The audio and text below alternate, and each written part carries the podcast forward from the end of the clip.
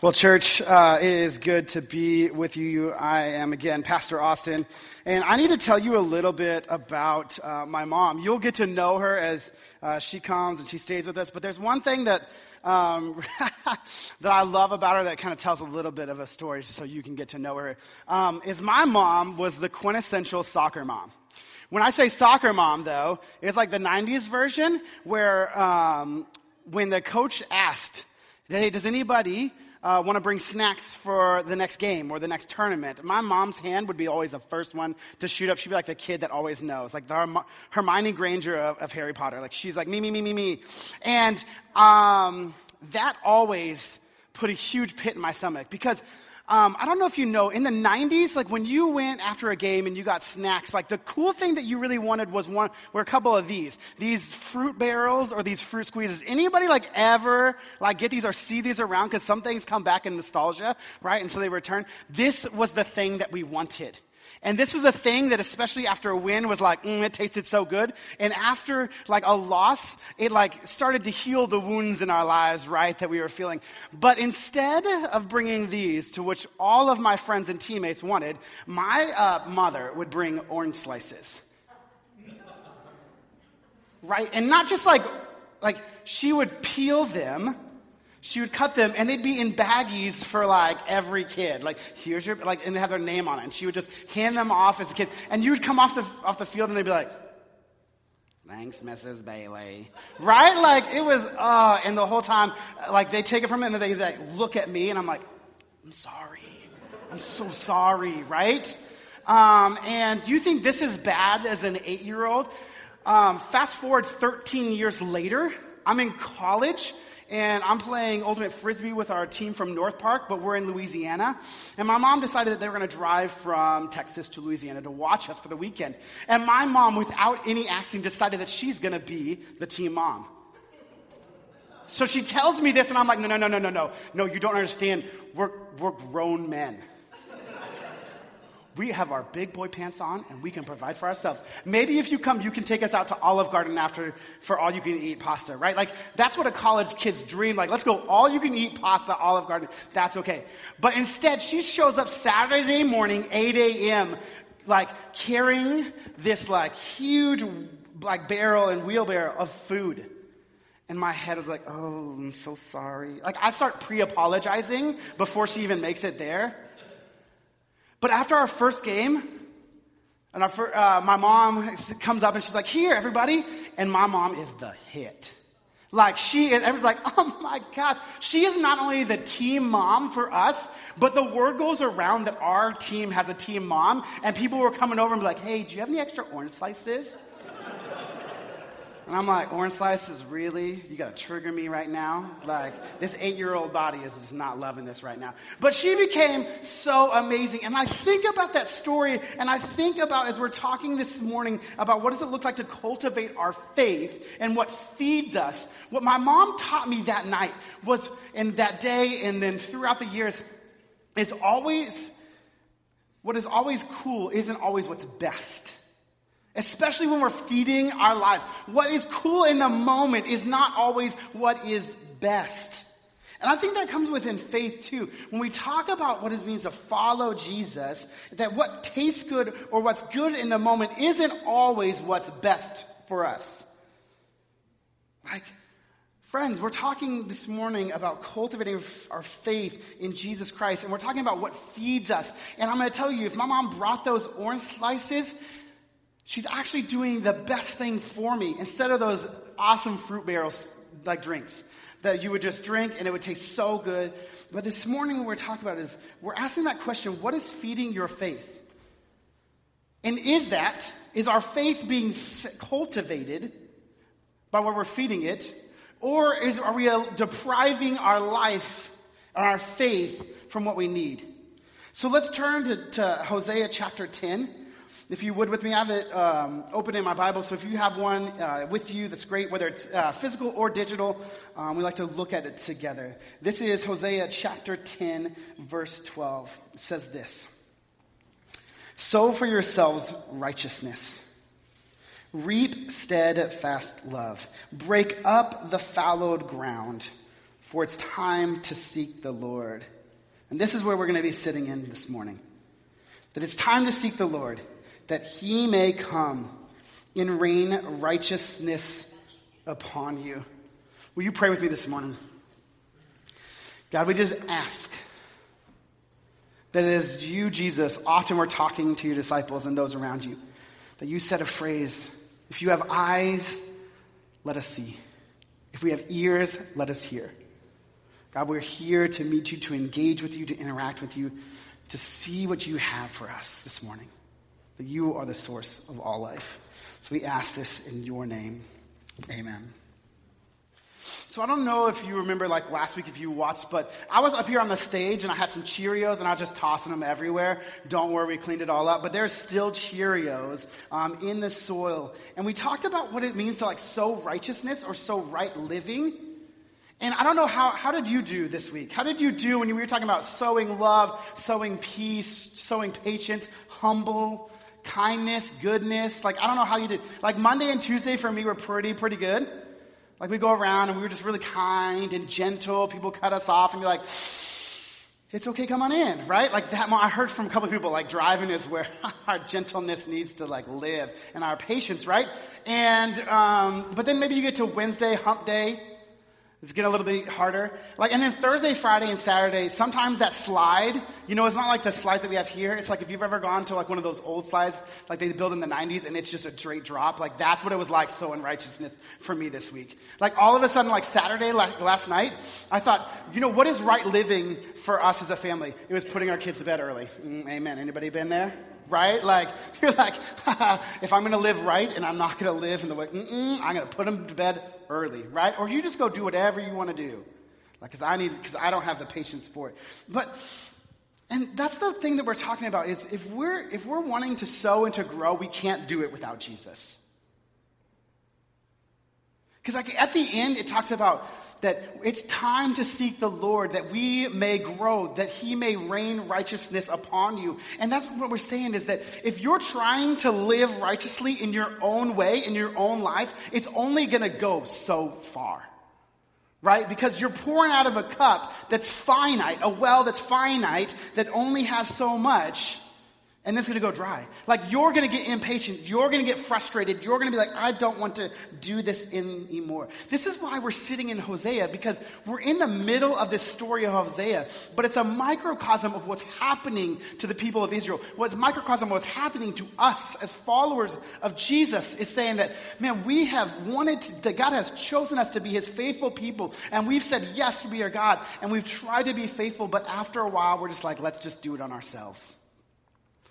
That the people of Israel have decided to stop trusting, decided to stop leaning in, to stop continuing even in season of dryness, to live into this idea that God is the one who rains righteousness upon you. And I think that's really important, is if we talk about God, who's the one who controls all things, He's the one who raises the sun in the morning and sets it in the evening.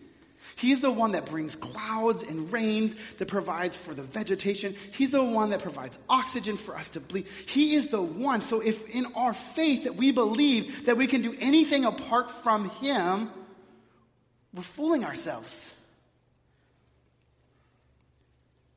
We need to know that we can, you cannot generate enough good faith, enough good action, sowing enough good faith for your faith to grow on its own.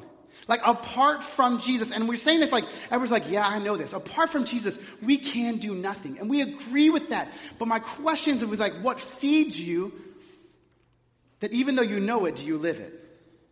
Do you know that Jesus, apart from him, you can do nothing, but do we live that way? And as I was thinking this week, I was thinking about like what in our life feeds us. And there's two things that I really what talked about that really was feeding our faith and feeding my faith. And so when I say we're talking this morning, I'm preaching to myself. So if I can preach to you, that's okay, like hopefully. But I'm feeling my own like mess in this as well.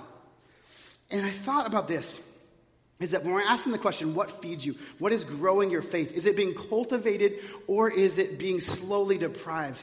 I think about this thing of like, what toxins are depriving your faith from growing? And when I thought about um, that, it's like when we run away, when we run to God and we feel like we are totally parched, when we feel like our well is dry, and that we feel like it hasn't rained on our lives, that God's presence, His Holy Spirit, hasn't been in our lives for a long time, where do we go? And I thought about the first thing that we must stay away from. Like we need to stay away from certain things that are actually toxic in our life and actually don't provide a faith that is growing, but actually deprives it and begins to kill it. Here's a couple of things that uh, we're, we're, we're, throwing back to the 90s. Um, and this is a couple of things that were out in big time in the 90s. Right? Chad's over there like, yeah, let's go. Right? Um, on the on the left is a big old my dad's favorite. My dad probably had three or four of these a day. Hey, it was Diet Coke, zero calories. Y'all are all into this. I know you're into this game. Don't come at me like that. Ah, but right, and then on the right was like our, like the 90s kids version of like, hey mom, could you just give me some like Snapple or that Sobe like life water? Like it's actually water. It's really good, right? And like all of a sudden you're like drinking these things and my mom's going to Costco and Sam's Clubs to get these things.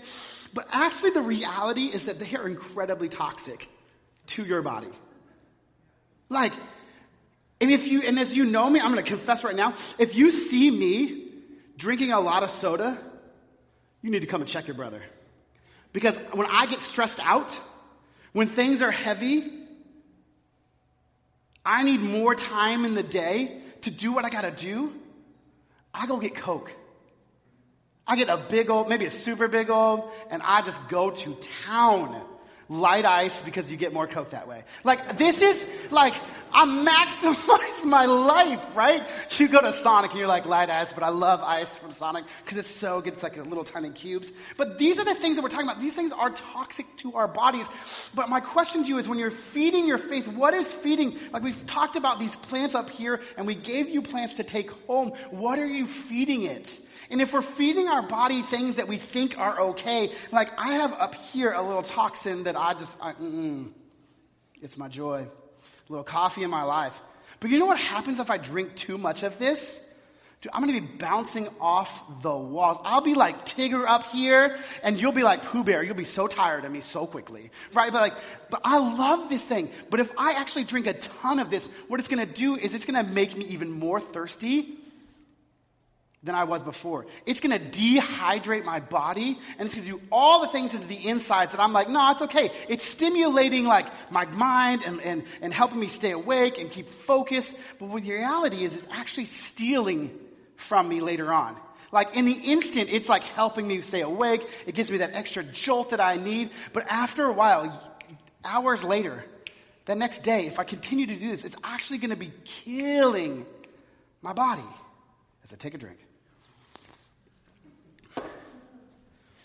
But then I thought about like if this is true within our bodies, like we can't distinguish our bodies from our faith. Like what we're feeding our bodies is going to often match like what is our faith. So like what's the Coke, the coffee, the Sobe life water? What is that in your life? And I kept thinking about some of the toxins that we that we believe in that we don't like kill our faith. Because I don't think things are going to kill our faith. I think, don't think that things that God has born just get killed. But I think they slowly deprive of life. So what is that? What are those things that we're believing that actually are toxic to our faith?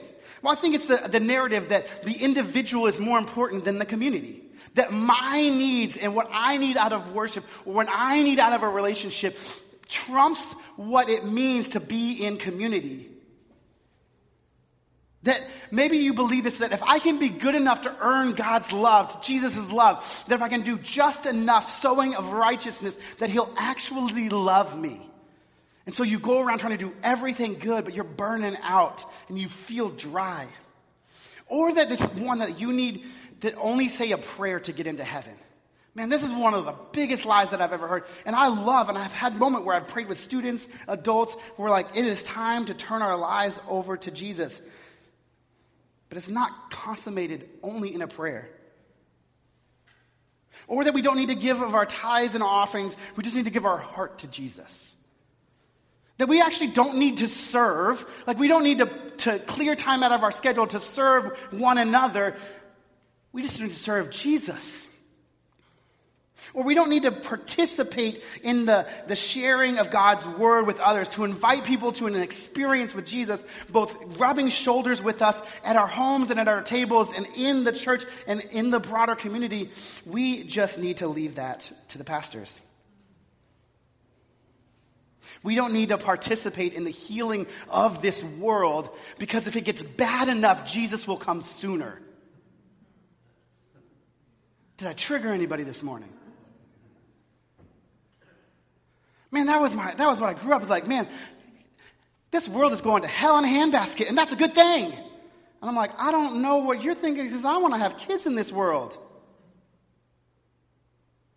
Man, I think I see a Jesus that is participating in the healing of others, in the healing of the world, of reordering things the way that they should be as we say the kingdom come here on earth, not just waiting till heaven. I think we have a great theology and a view of what heaven looks like, and we have a terrible view of what the kingdom looks like here on earth.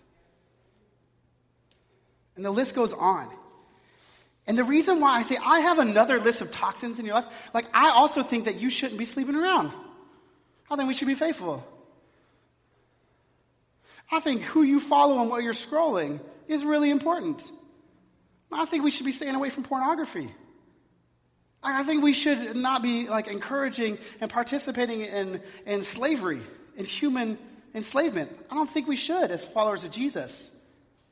Like there's a list of things that I, I don't think we should be drinking to get drunk. But I'm not legalistic here, people.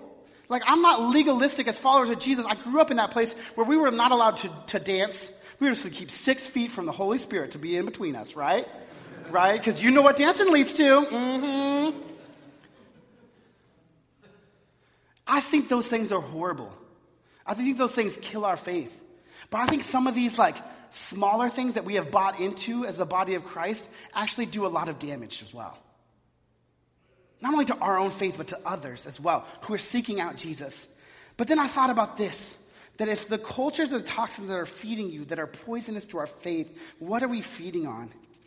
And here's the thing that I want to check ourselves as a church as well. That it's not just so much that it's about keeping toxins out, but I want to say this. There's no shortcuts to faith.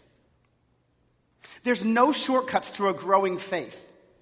And I'm going to say some things even to myself, and I'm going to share, like, this is again a conviction of my own heart that I did, is that there's no shortcuts to faith.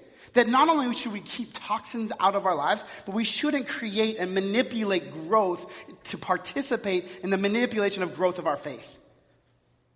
Right? Like in here, where is it? Oh, right here. This one. Like this one, this plant right here is a little bit dry. And what happens when, as followers of Jesus, we're like, man, I'm not going to put coffee in it, right? I'm not going to put like this soda in it. I've decided not to put this because what's going to happen? It'll kill it, right? But what happens sometimes when we're a little dry and we're thinking Jesus hasn't rained in a long time, I think as followers of Jesus, we've said that this type of lifestyle is okay, is that we use uh, Miracle-Gro in our faith. I'm not talking to anybody this morning. That right when this is a little parched and dry, that what happens is that we start to break it up and we put a little bit water, but what we're doing is we maybe take this out and we start to mix it with a pot of soil that's called Miracle-Gro that has contains like other ingredients that are going to help like it grow, but not in a more natural way, but a way that's a little bit just you know like it doesn't taste right. And I think about that. Have you ever had raspberries? Raspberries are delicious. They're sweet. I've actually grown to love raspberries since my kids were born. And I started eating them. I was like, man, these things are so sweet. I love them. But then, in like the last three years at our house in Connecticut, we had a raspberry bush. That we were um, intentional about cultivating the soil, intentional about how much we watered it, intentional about what we put in the ground, and, and how we allowed it to grow. And I'll tell you, when those two harvests in summer came for raspberries, you know what I didn't want to do? I didn't want to go to the store and buy raspberries. Because the raspberries that were our tasting, that were cultivated intentionally with the goodness of what we were, what's supposed to be in them, they tasted sweeter and purer than I've ever tasted before. They went and they didn't even make it off the tree into the house. Our kids would always just go and as they're playing in the afternoon, just start picking all of the raspberries that were ripe that day. Like our neighbors even knew it. They would go over and they'd be picking up, be like, "Hey, that's a pint. You owe me 536. Right? Like, they're so good. And I think when our faith, when we use things to manipulate the growth, right? You taste the difference between what is good and what is pure and what is intentionally cultivated for a long period of time. Like we cultivated those beds in the winter when there was no fruit. And we ch- decided not to use things that would manipulate its growth, would make it produce more than we, than we wanted. But how often in our faith do we use things, do we put and mix this pot plant with to make it grow? Because we think that it doesn't look in comparison to other people's faith as good as somebody else's. Like often, like as a church, like I think about our church, like right now, we, our high schoolers are at uh, Cascades at the Mud Retreat. And I love camping. Like, uh, we signed up Ellie yesterday uh, to go back to camp uh, in Connecticut when we're there, and we're finding a way to sign her up to go to Cascades. Like, we love camp. I believe in it completely. But what I learned in ministry, and especially in student ministry, is that a lot of our students use camps as a way to get close to Jesus. That they knew every year that this weekend was coming up and this weekend was incredible. It contained life transformation. It contained worship. People were there to meet Jesus, to sing about Jesus, to hear about Jesus, to be convicted, to change their life. It felt real and every year the tears would flow and the kids would be like, I want Jesus and I only want Jesus. And throughout the year, that was the only time their life was fed. That they used the Miracle-Gro of this, this conference, this winter retreat, in order that their life might grow deeper in Jesus. And then 11 months of dryness, not seeking Jesus. And then they come to this weekend, they'd be like, oh, you don't know how bad I need this. And I'm like, trust me, I know. I watched you. Whew right? But I want us to stop playing this game where we put Miracle-Growth, like that's like camps, conferences, retreats, Lent. Like we use that time, we're like, I'm gonna, Jesus, I'm going to give up something for you. But really it's just a depravity of our soul and we become terrible human beings. Like we want to use things in the season. Maybe it's like Christmas, maybe it's Advent, maybe it's Lent, maybe it's Easter. But we use these things in order that we might manipulate growth. And church, I'm just saying, if these are the two avenues of which we don't go, where do we go? I'm amazed and enamored that Jesus is described as living water for your thirsty soul that Jesus is living water that your thirsty soul is looking for. Like in, and I'm enamored with the word that the word of God speaks about this to the attributes of God in Jesus that says this, that in Jeremiah, that it calls God the fountain of living water.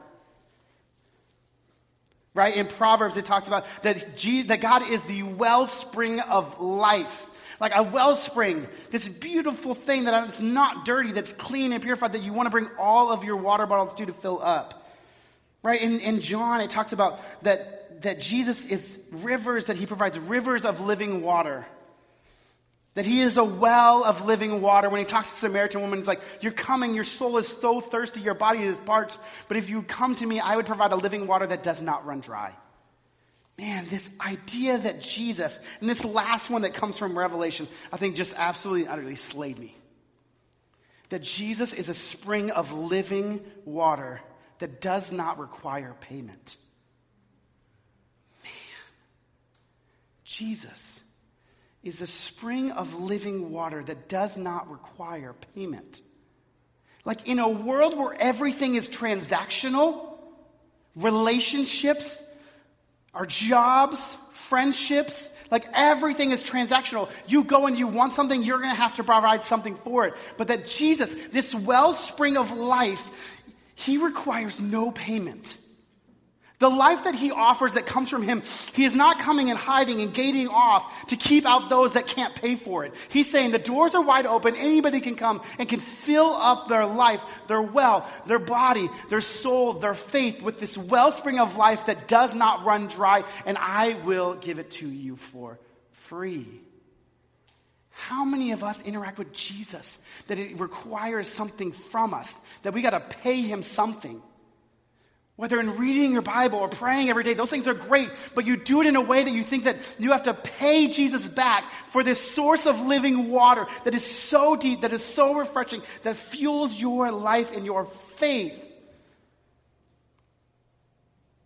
All it means is come to Him. You weary and dry soul, come to the source of water. Don't put these toxic in, toxins in. Instead, may your life be full of living water as it falls out of the bottom of it. Because we haven't replanted this. People, He's living water. Like, I don't know if you, like, enamored your way with Jesus. Like, have you look at Jesus like you do in some of the areas around the hikes that we have gone to, that we've gone to waterfalls, and we've actually are, like, my wife is just sending me reels of places and hikes that we have to go that are beautiful places that, that have the most blue and clear water. And you look at those pictures and go, dang, I gotta go there. And do we see Jesus in the same way? Man, like, oh man, I got to send a reel about Jesus because this is real. Get it? Real, real. But my question is when we talk about what is feeding your life, what is feeding your faith, like I'm asking that question, what do you go to when you're, when you're dry? Like I'm, I'm asking that real question. I'm asking my question myself. Like when I feel dry, when I feel like things aren't going well, when I need to feel better about myself, like, what do I do? Where do I go? Uh, I'm gonna. Tr- I'm just gonna say it. There's something that we're all sitting with right now. That is a place that we go for a distraction, for life, to feel better about ourselves.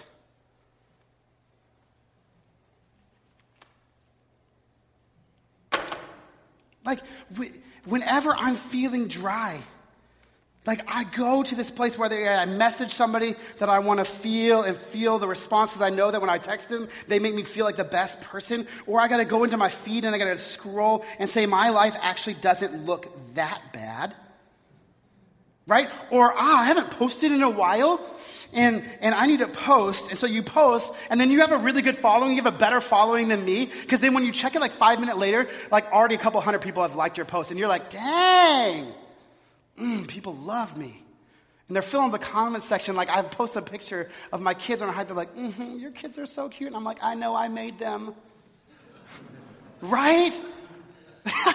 like we go to these places or like maybe it's maybe it's something else for you like i know like kids i'm maybe i'm not i know that you're in the room and students like but how many of us go and we play games for hours on end because there's community there or like i feel good when i win don't play a game, uh, a first person shooter ever with me because you will not win. I'm terrible.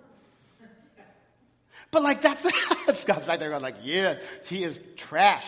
But like that's the thing is like how often we go to when we're feeling like less than, we're feeling like we need an influx of something. We need a, we need you know just a quick shot of something that's going to make us feel better. What is that thing that you go to? But it requires something of you. Like that's what I'm thinking. It requires that you submit, you edit, you photo drop that something that's so pure, that's Instagram life that looks really not like life, but it gives a fake facade of what you are because you know that you, when you put that out there, people will envy your life and want to be like you. But it requires something of you. It requires the anxiety for you to post the perfect picture, to continue to post enough so that people will continue to find you and to follow you. It requires a transaction of your soul, stress and anxiety that you've already been living into for so long. But, church, why can't we go to a Jesus who is a spring of living water that requires no payment? He doesn't require you to bring anxiety and stress to the table. Or to bring a good enough picture or facade of what your faith actually looks like. He just says, Come to me, all who are weary and heavy burdened, and I will provide you rest. I will fill your weary soul with the water that it needs. Church, my question is to you as you walk this week, as we sow, as we ask God to rain righteousness upon us, where are you going? Where are you feeding yourself? It's time to cultivate your faith in Jesus with each other. What feeds you? Let's pray.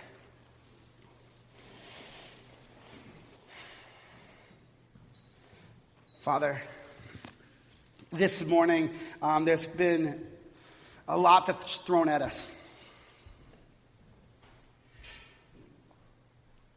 God and I here in our own in my own space. I want to acknowledge that there is a voice that is speaking to us that is not Jesus. There's one that says, Yes, you're not good enough. Yes, you've been searching for things that are other than Him. One that provides guilt and shame into your very soul, to your heart, to your mind. And that is not you. That Jesus, you are the one who doesn't push us away, but gives us an invitation to come closer. So, God, this morning I pray that you would be the giver of life, that your voice would be the one that we listen to, one that we say, Come, I am here. I'm ready to fill your life and your cup. And maybe for some of us here, we actually don't know if we've ever put ourselves into the presence of Jesus, the source of all life. Maybe you need to walk through the gates. You need to go to the well. You need to sit next to my friend Jesus. You need to take off the weight of whatever you've been carrying and you say, Jesus, I am so dry. I'm so exhausted. I'm so thirsty. I don't know if I can stand up again and walk away from this place alive. I feel that close to death. And maybe for the first time, we need to say, Jesus, I want the life that you offer, not the life that I have been feeding myself. That means that we give our lives over to you that we change our desires and our passions and we reorient ourselves back to you. Jesus, I want you. I know that I haven't been doing it right. But I need you. So, God, come. For the first time, may you drench our weary souls. We ask this in your name. Amen.